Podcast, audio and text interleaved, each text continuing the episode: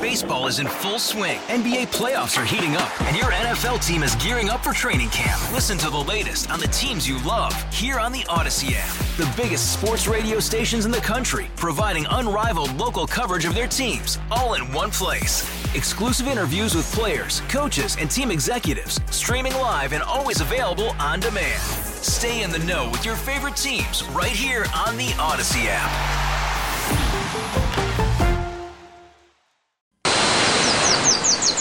We are in Mariel Medrano's garden.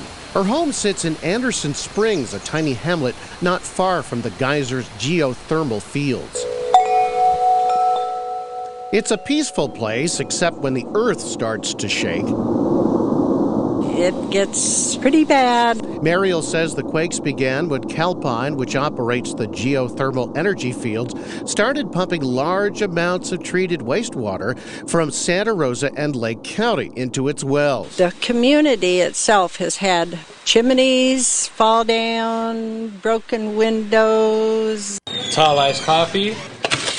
We met up at a Santa Rosa Starbucks with Jeff Gospe. What they feel like is a truck hitting your house. Jeff heads the Anderson Springs Community Alliance. He says back in the 90s, the Geysers started running out of steam. The fundamental problem at the Geysers is they over depleted the resource. When Calpine began pumping that treated wastewater into the steam fields, earthquakes in the range of 2, 3, and 4 on the Richter scale began rattling homes and nerves. We're hoping that through time we'd have a better understanding of how these can be mitigated. Jim Kluesener is vice president of operations at Calpine. He spoke inside a power plant on the 45 square mile property east of Santa Rosa. Calpine has spent millions studying the quakes. The Lawrence Berkeley lab has installed dozens of ground motion detectors. A top geophysicist is creating three dimensional computer images of the Earth above and below the geyser fields. We're also very closely monitoring when we do have seismic events and noting how many gallons of water we're adding in, in the local area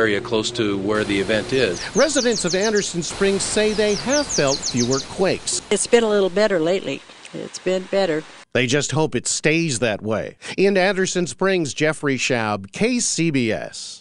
Hey, Rob Bradford here. I have set out on a mission with my good friends at FanDuel to prove what I have known for some time baseball isn't boring. Now I have a daily podcast to prove it with some of the most notable people in the baseball world screaming baseball isn't boring from the mountaintops or at least agreeing to come on our show. Players, managers, GMs, and yes, even the commissioner of baseball, Rob Manfred. It has been a constant wave of baseball's most powerful voices. So join the revolution. Subscribe and soak in Baseball Isn't Boring. Listen on your Audacy app or wherever you get your podcast. You'll be glad you did.